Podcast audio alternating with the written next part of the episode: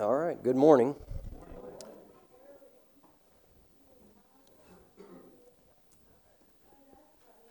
Two passages of Scripture I want us to turn to, and we're going to read, um, we'll do it as a group, but we'll read from both passages. Um, go ahead and turn to Psalm 34.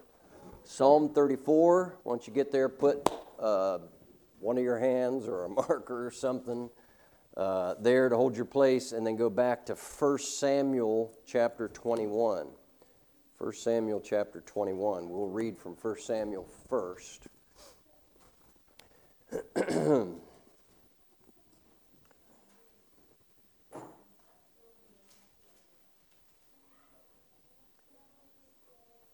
right, everybody got both of those passages?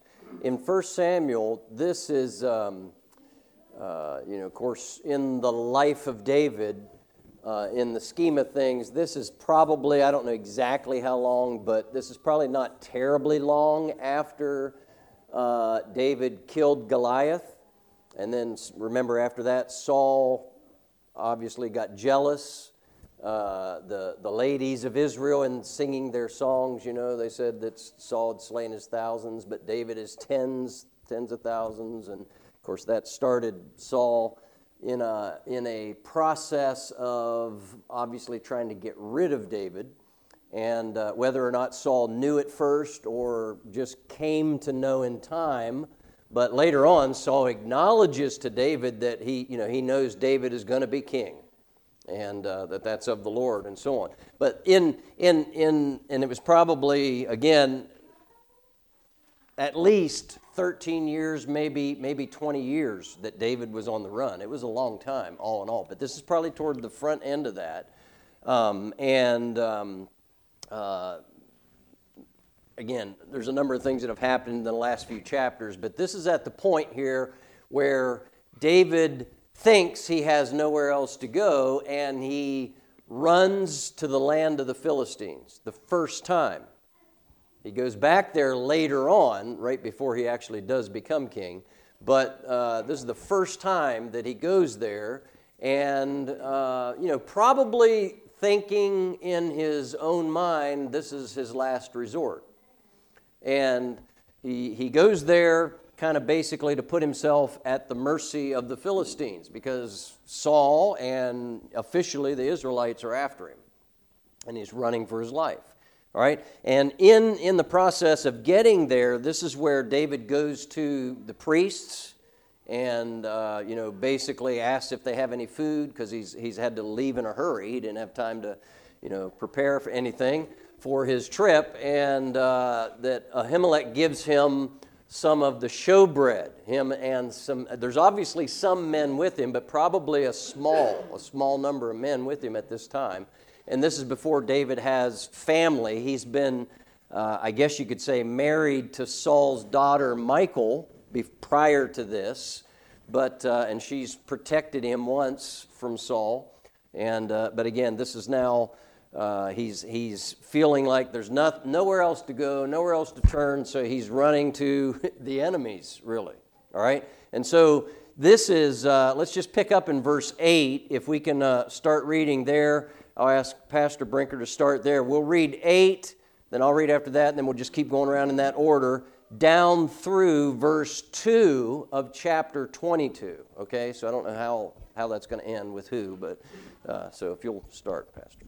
And David said unto Ahimelech, Is there not here under thine hand spear or sword? For I have neither brought my sword nor my weapons with me, because the king's business required haste. And the priest said, The sword of Goliath, the Philistine, whom thou slewest in the valley of Elah, behold, it is here wrapped in a cloth behind the ephod. If thou wilt take that, take it, for there is no other save that here. And David said, There's none like that. Give it me.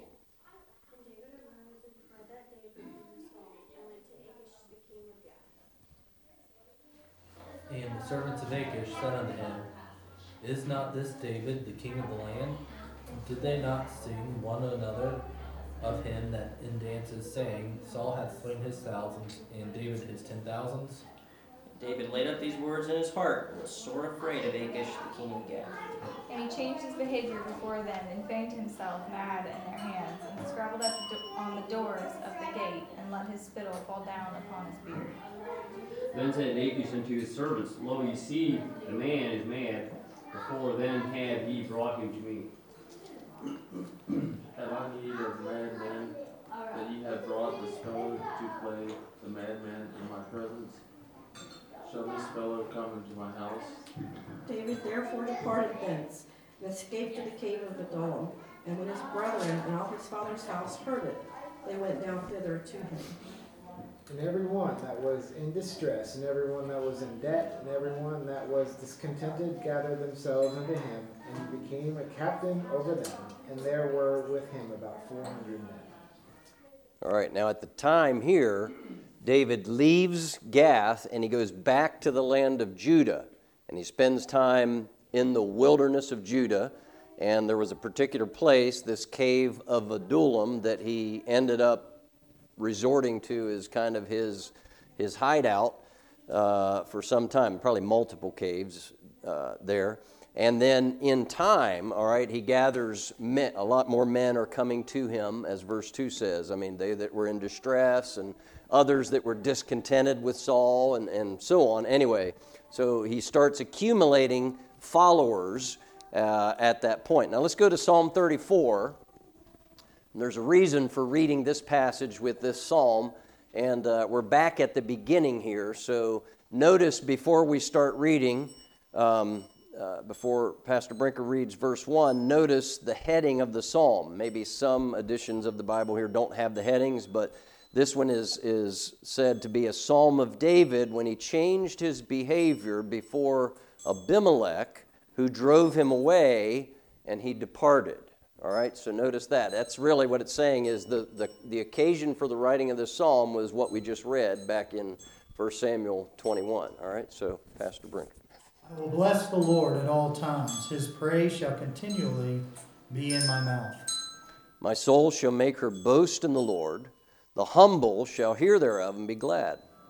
O magnify the Lord with me, and let us exalt his name together. I sought the Lord, and he heard me and delivered me from all my fears. They looked unto him and were lightened, and their faces were not ashamed. This poor man cried, and the Lord heard him, and saved him out of all his troubles. The angel of the Lord encampeth round about them that fear him and delivereth them. O taste and see that the Lord is good. Blessed is the man that trusteth in him. O fear the Lord and his saints, for there is no want to them that fear him. The young lions do lack and suffer hunger, but they that seek the Lord shall not want any good thing. Come, ye children, hearken unto me. I will teach you the fear of the Lord. What man is he that desireth life and loveth many days, that he may see good? Keep thy tongue from evil, and thy lips from speaking guile. Depart from evil and do good, seek peace and pursue it. The eyes of the Lord are upon the righteous, and his ears are open unto their cry. The face of the Lord is against them that do evil, to cut off the remembrance of them from the earth. The righteous cry, uh, and the Lord heareth and delivereth them out of all their troubles. The Lord is nigh unto them that are of a broken heart, and saveth such as be of a contrite spirit. Many are the afflictions of the righteous, but the Lord delivereth him out of them all. He keepeth all his bones, not one of them is broken. Evil shall slay the wicked, and they that hate the righteous shall be desolate. The Lord redeemeth the soul of his servants, and none of them that trust in him shall be desolate. Let's go ahead and pray. Thank you, Lord, uh, for this opportunity to open your word, look into it. Help us now as we look at this psalm and uh, just to uh, uh be exhorted to uh, obviously look to you in uh, times of trouble in our lives. And we ask these things in Jesus' name, and for his sake we pray. Amen. Um, this psalm is a psalm of both instruction and a psalm of praise. Uh, here, Psalm 34. And David is reflecting, again, based on the heading of the psalm, he's reflecting upon his historical circumstance in his own life, and he's exalting the Lord for his help and deliverance. He then uses this experience to teach his men and, and others, probably Israel generally speaking, after he was king and so on, but to teach them these principles for their own edification.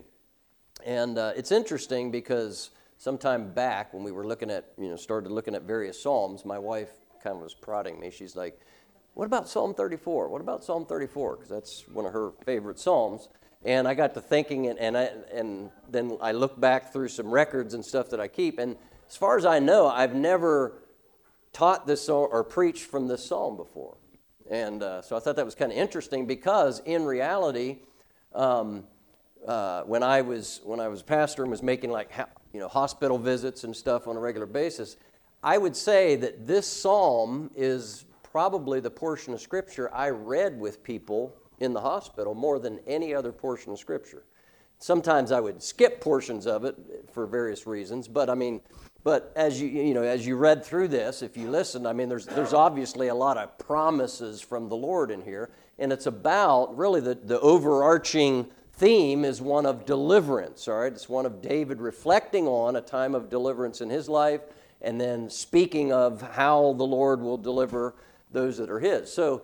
Uh, obviously, it's fitting for you know again somebody in time of trouble, distress, or you know physical uh, problems in his or her life or something. But in this psalm, also, you know, we had talked uh, sometime back when we were talking about the psalms in general. I mean, there's a variety of different kinds of psalms, and there's elements of several different types of psalms in this psalm. All right, because again, it's it's a psalm of uh, uh, reflection and actually then praise. Uh, you can see that in the first part of it here that David's he's basically proclaiming he's going to exalt the Lord and praise him, and there's a lot of that in this psalm. It's a psalm of instruction as well, because as we'll point out here down in verse 11, he specifically states that he's going to give instruction here, all right?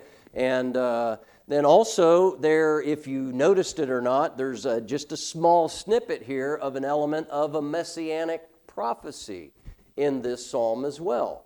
Uh, and so this is, this is an interesting portion of script with a lot of different elements kind of come together in this psalm. And obviously, there's a lot of practical value for us in this as well. So, considering the setting of the psalm, we've already talked about this psalm and, and we read the, the passage in 1 Samuel that gives us the background here, but the biblical heading of the psalm indicates that this psalm is a result of David's first experience of fleeing uh, the land of Israel for the Philistine country. This is recorded, as we read in 1 Samuel 21, and uh, this would have been relatively early on in David's life on the road, so to speak, his running for his life. All right? And at this time, David had no other wife, as far as we see in Scripture anyway, other than Saul's daughter, Michal, and probably had very few men with him. And that you can see that in uh, 1 Samuel 21, verses 10 through 12, in his talking with Ahimelech, the priest there. And, uh, you know, because Ahimelech refers to some other men, and David does too. But it's, it's, and if they're eating the showbread that was there present, obviously there couldn't be a lot of people with him. I mean, anyway, so it's probably just a, a small group of men that were with him at this time. So, thinking of it in that sense, okay, David you, you can see where when David got in this predicament that he was in, he was feeling quite alone and helpless. All right, he didn't have a lot of he didn't have a lot of people backing him up. In fact, he was greatly outnumbered where he went, and, and so on. All right. Now, um, and and then the, just to mention this, okay, because I think there's an interesting correlation here as well. You'll notice back what we read in 1 Samuel 21 the king of Gath is called Achish. All right, here in the heading of the psalm, he's referred to as Abimelech. Now, there's not a not a you know con, uh, a problem here. Can't think of the right word I was going to use, but uh, because probably the term Abimelech, you can see you can see if you go back into the book of Genesis, Abraham in Genesis 20 fled to the land of the Philistines for a short time. His son Isaac in Genesis 26 fled to the land of the Philistines. And in both cases, the king at that time was referred to as Abimelech. All right, so most likely it Abimelech is not so much as a name as it is a title, uh, kind of like Pharaoh for the Egyptians, for instance. And those pharaohs had various names, the individuals, but this particular one that David interacted with, his name was Achish, but he, he probably was referred to as Abimelech as well as a title because of that seems to be consistent. And like both Isaac, uh, Isaac in Genesis 26 and Abraham in Genesis uh, 20, it would seem that David's running there was just kind of a, uh, if you want to say, a prompting of his flesh. It wasn't something that God directed him to do, right? Uh, because in, in, in, their instances and in David's instance, in, in all of these, you'll see they kind of got in trouble with going there, right?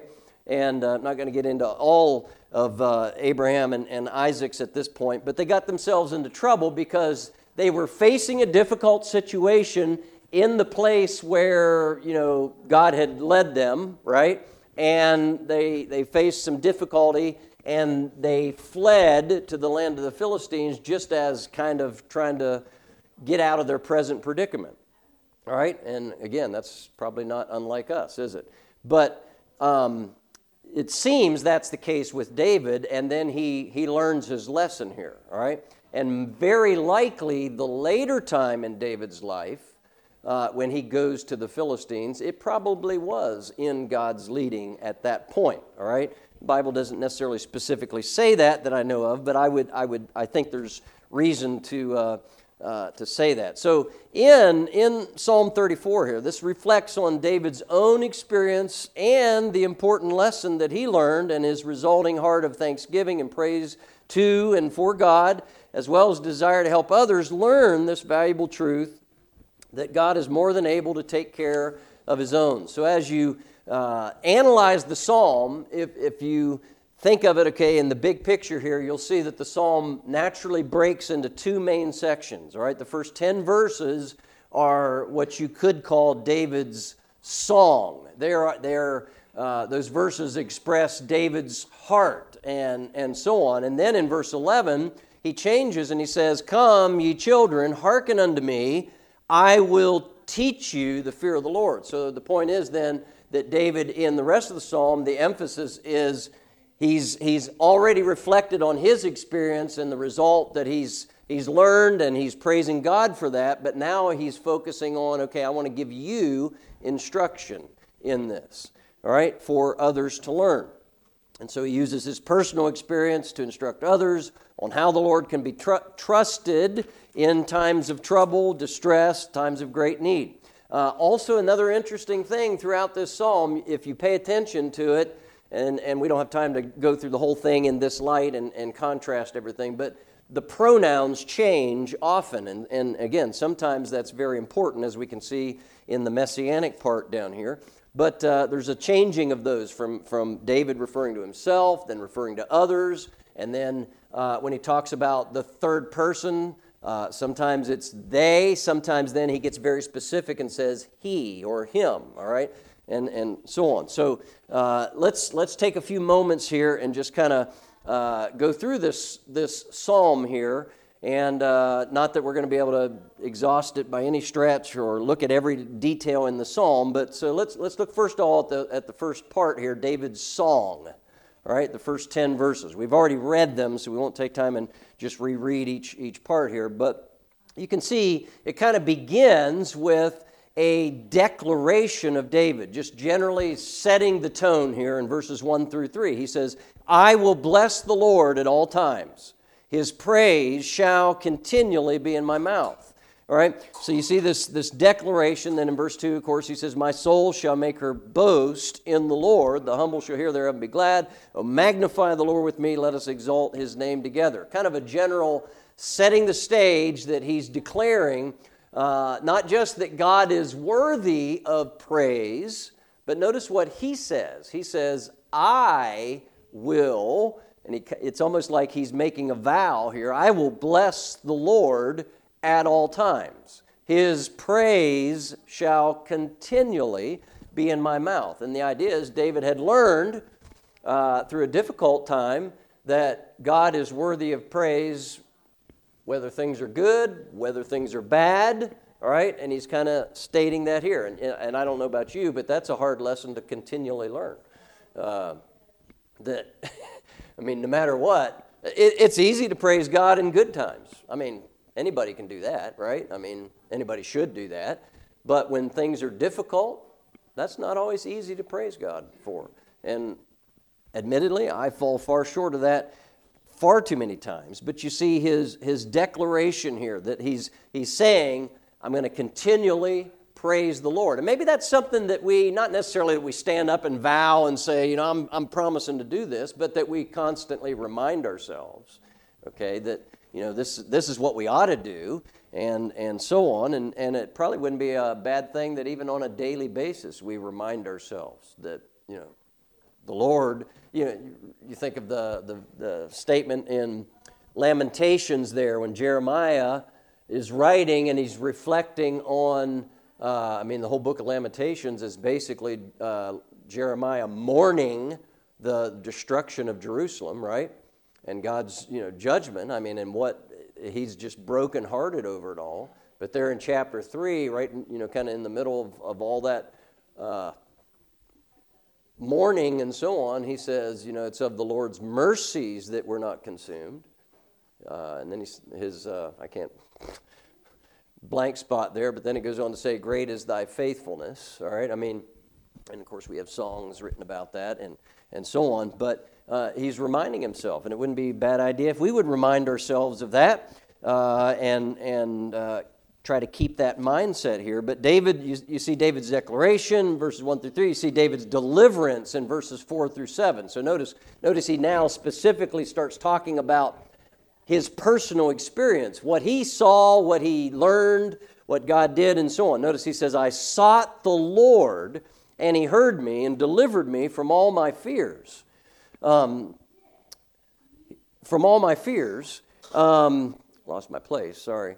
Uh, uh, verse 5 They looked unto him and were lightened, and their faces were not ashamed. This poor man cried, and the Lord heard him and saved him out of all his troubles. The angel of the Lord encampeth round about them that fear him and delivereth them. Now, think of these verses in light of the historical circumstance, the historical context. David is on the run. I mean, Saul, the king's after him. He's made it clear that he intends to kill David by this point. He's already thrown javelin at him at the dinner table several times. He's, he's uh, exploded in front, you know, front of others and Jonathan that no, he doesn't deserve to, he's going to die. And you know, and, and just that kind of stuff. That's all happened. He went to David's house, uh, had men, sent men there to try to capture David, you know, early in the morning, and David's wife at that time had made a, uh, some kind of false figure in the bed so that, you know, and, they, and she said he was sick and all this, and then they finally figured out what was going on, and she's like, you know, she had to make up a,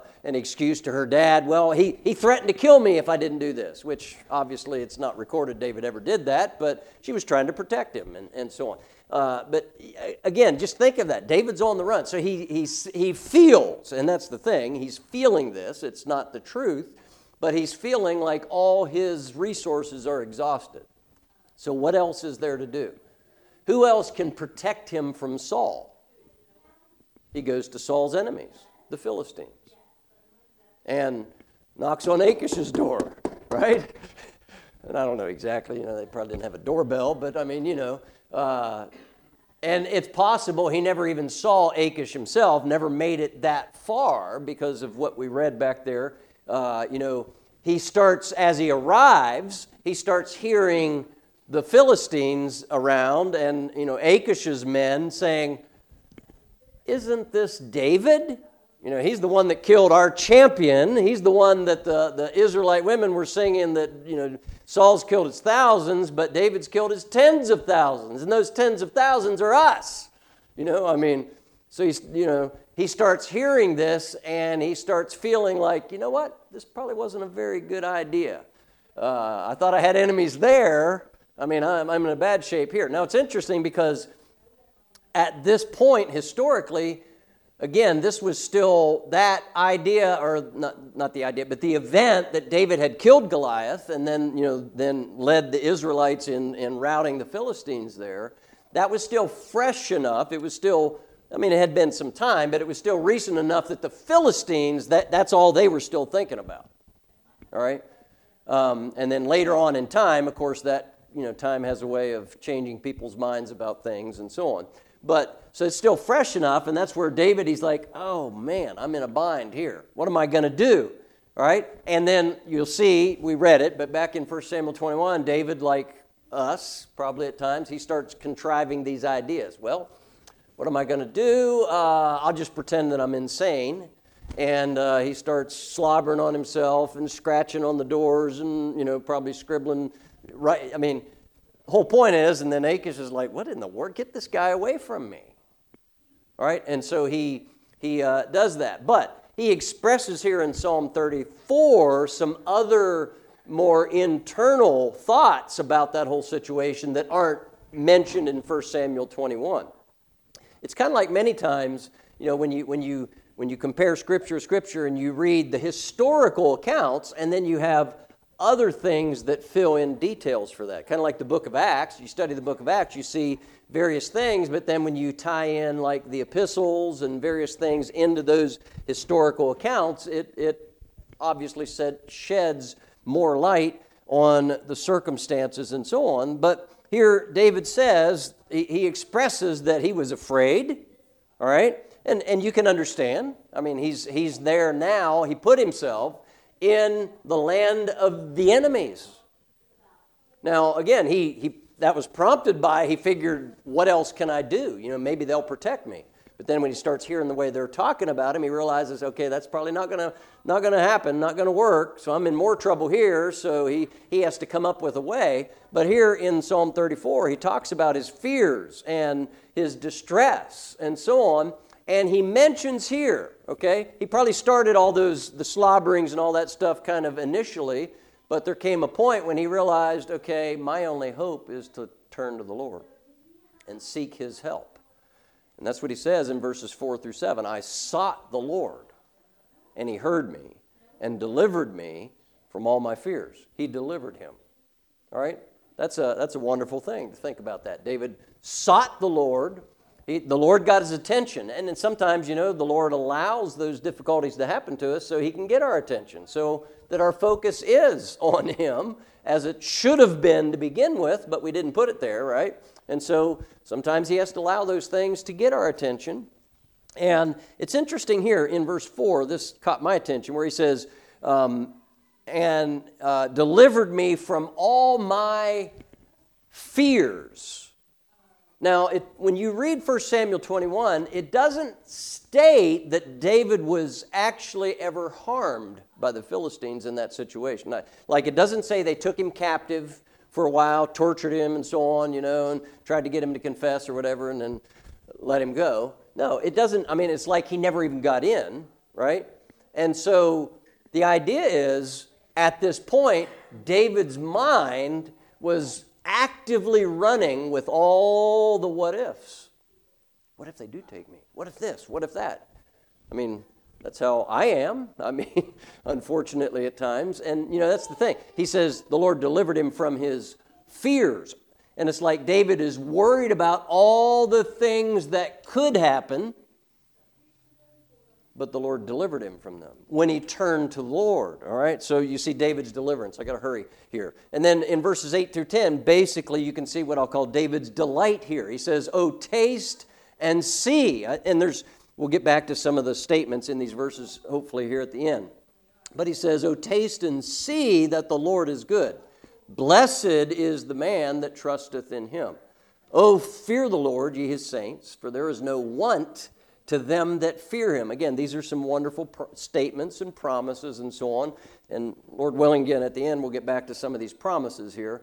But um, he's reflecting again on the Lord, that the Lord is, is gracious and good. And the emphasis is David's basically telling us that he had, to, he had to come to the point where he put his delight in the Lord and fixate on the Lord, not his fears.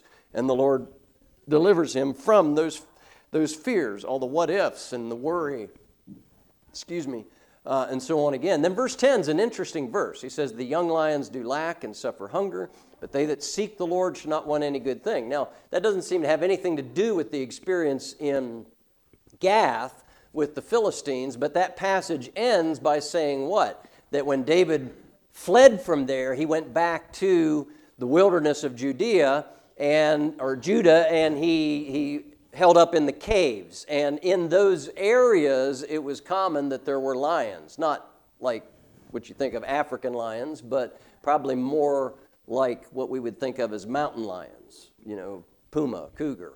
Uh, but they're still considered lions. But um, uh, anyway, we have some personal interesting stories about that. Don't have time to talk about that right now when we lived in western Colorado. But, but you see David's delight here. And uh, verse 8 is an interesting verse. It says, Oh, taste and see that the Lord is good. Blessed is the man that trusteth in him. There's a reference to this verse in both he, uh, Hebrews 6, verse 5, and in 1 Peter chapter 2, verse 3 about tasting and seeing that the Lord is good here but we'll uh, save that for right now. Then verses 11 through 22, you could call this David's sermon, David's song, where he's reflecting on what's happened and lessons he, he's learned and so on. Now he's, he's, he's inviting people to come here, an invitation in verse 11 come. All right, in other words, gather around, listen. This is what a life of fearing God is and yields. All right, and then verses 12 through 14 I'll just call this the intention. In other words,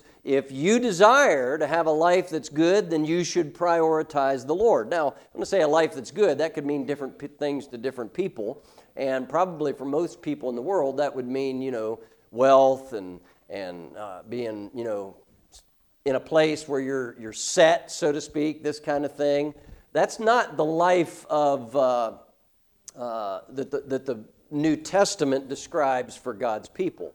In fact, probably relatively speaking, very few of God's people uh, in this New Testament era have ever really been there and experienced that. There's probably a few, but relatively few. So if you desire a life that's good, one that is uh, living in the praising of the Lord and the joy of the Lord in one's life, all right, that's, that's the idea, then this is what we should do. And if you go down through these verses, you can see a number of what we could call conditions, uh, commands, whatever, that if we'll do this, God promises this. All right? So let me just hasten through this list real quick. And again, we'll uh, perhaps get back to some of these in, in more detail in a few moments. But uh, so if you, if you desire to have this life, then you should prioritize the Lord, which will include, or we should here, fear the Lord, trust the Lord, obey the Lord, delight in the Lord, and just when we don't know what to do, do what we know is right. There, there are times in life when you are wondering, what should I do? That happens a lot. All right? But the fact is, you know, God, if we're willing, if we're submissive, and by that, you know, if we're looking to Him, we're, we're just like those statements, we're fearing Him, trusting Him, obeying Him, we're putting our delight in Him. We want Him, okay? Not necessarily just what He can give us, but we want Him. And there's a difference in the two, all right? When we're at a place, a standstill, so to speak. For instance, in David's situation, when he, before he had fled to the Philistines, what should he have done? He should have just stayed put and did the things that he knew were right to do already. And when we do that in God's time, He'll reveal what we need to know, what else we need to know that we didn't know, all right? You know, the what should I do? The answer to that. Um, so when we don't know what to do, we should delight in Him and do what we already know is right to do, wait on Him, and rest in Him. Now, that's easier said than done. This parallels, by the way, just turn a couple pages over in uh, Psalm 37. This is a passage that I have preached out of a number of times, but in Psalm 37, the first nine verses or so, you'll see these same principles here. And it's a psalm of David, and perhaps he's just putting these to use, same principles to use in this psalm in a different format and so on. But notice he says, Fret not thyself because of evildoers, Neither be thou envious against the workers of iniquity, for they shall soon be cut down like the grass and wither as the green herb. And then notice, trust in the Lord and do good, so shalt thou dwell in the land, and verily thou shalt be fed. Delight thyself also in the Lord, and he shall give thee the desires of thine heart. He'll put the desire to do what he wants into your heart. All right, commit thy way unto the Lord. Trust also in him, and he'll bring it to pass. And he shall bring forth thy righteousness as the light, and thy judgment as the noonday. And then rest in the Lord. Wait patiently for him. Fret not thyself because of him who prospereth in his way, because of the man who bringeth wicked devices to pass. Cease from anger and forsake wrath. Fret not thyself in any wise to do evil, for evildoers shall be cut off. But those that wait upon the Lord, they shall inherit the earth. And then it goes on, but you see the same principles right there. All right, we need to focus on the Lord. We need to, number one, trust in Him. That means we need to know what He says. In order to trust what he says, you got to learn what he says. You have to know what he says. So you need to you need to have your focus in the word so you know what God says so that then you actively put your trust in what God says.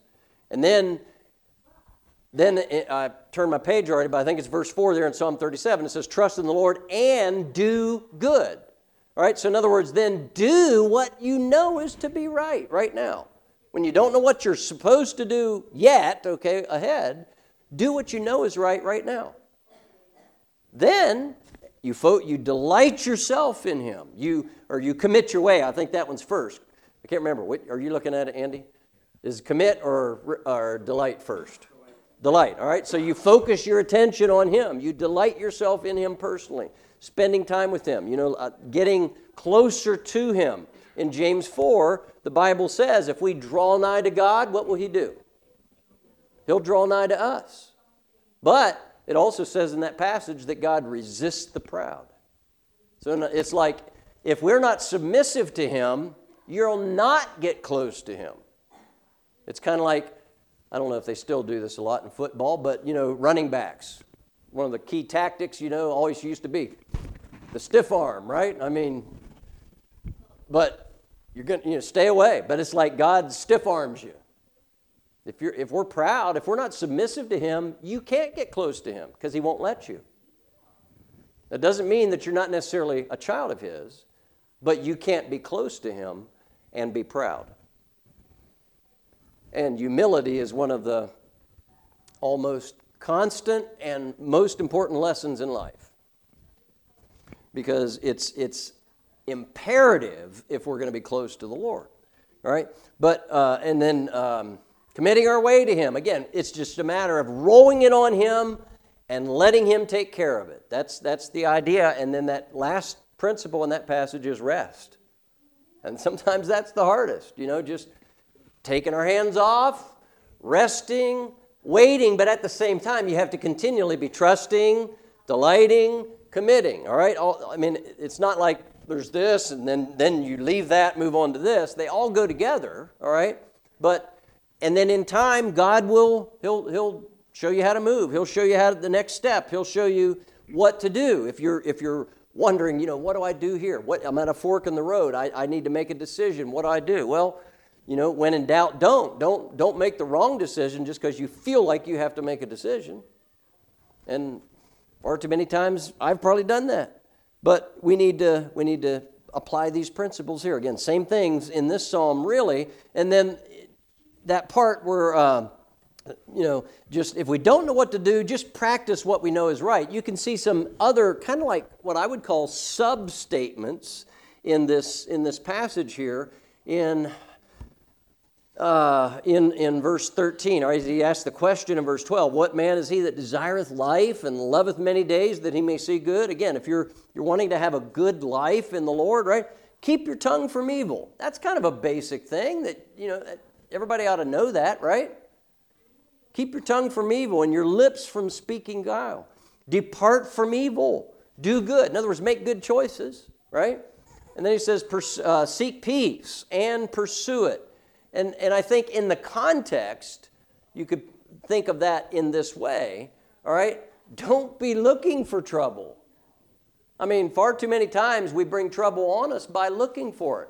Again, David, he had enough trouble, all right, with Saul and that where he was, but he went looking for other trouble when he went to the enemies.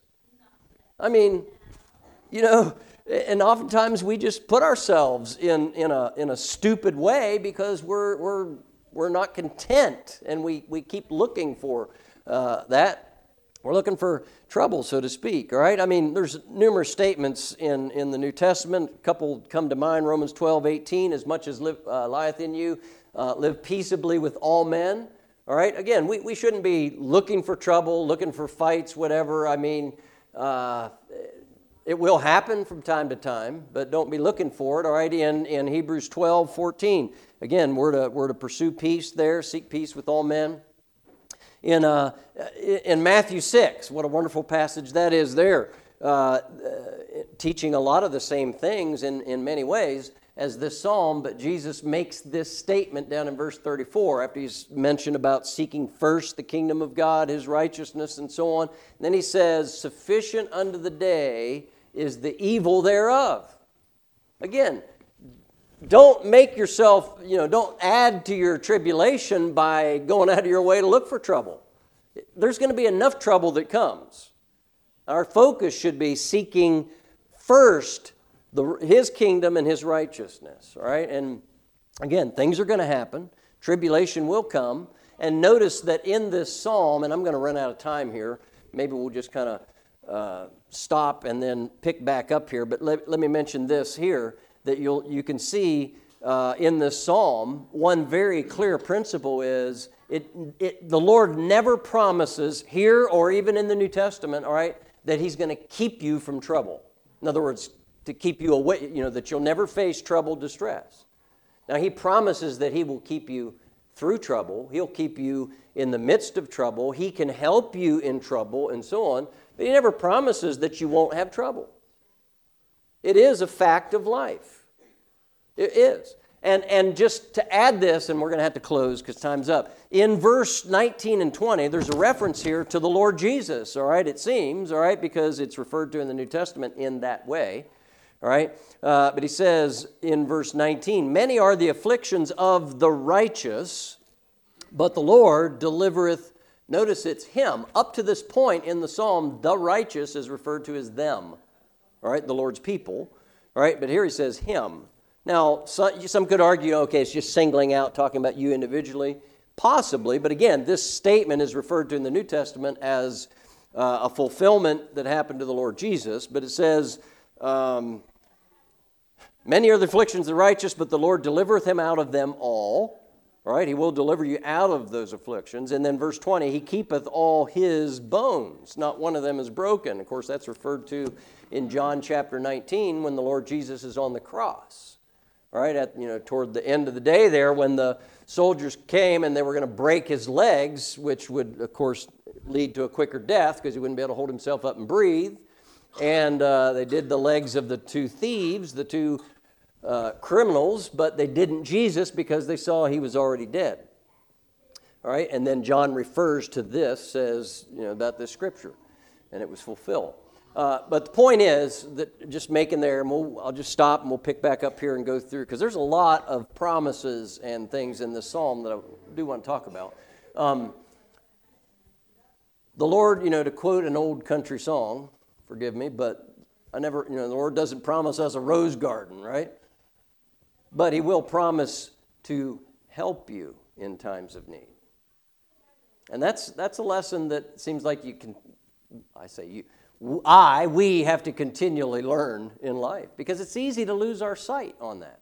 And easy to look at things and get all distracted and distraught and discouraged, but, you know, that's not what we should be doing. Anyway, we'll stop there. Let's pray. Thank you, Lord, for, again, this, this psalm. There's, this is a wonderful psalm. And uh, the experience that David had, and he's a, he learned from and desires to teach uh, others from that. I pray that you'd help us to learn those lessons for our lives so that we can be the people we ought to be. We ask these things in Jesus' name. Amen.